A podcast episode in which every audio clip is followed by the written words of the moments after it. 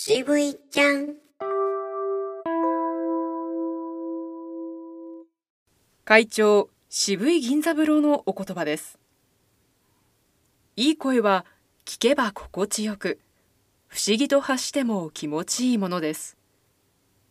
大切にしたいものですが人の世は年を取るほど身についてしまう面倒な欲求のためにそれが自然に使えない場合が多いものです。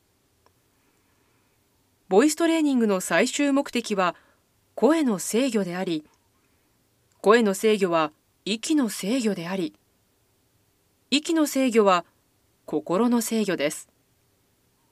そして心の制御は体の制御でしょう。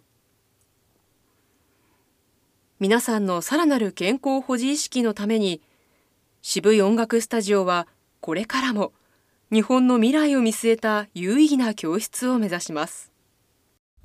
渋いちゃん。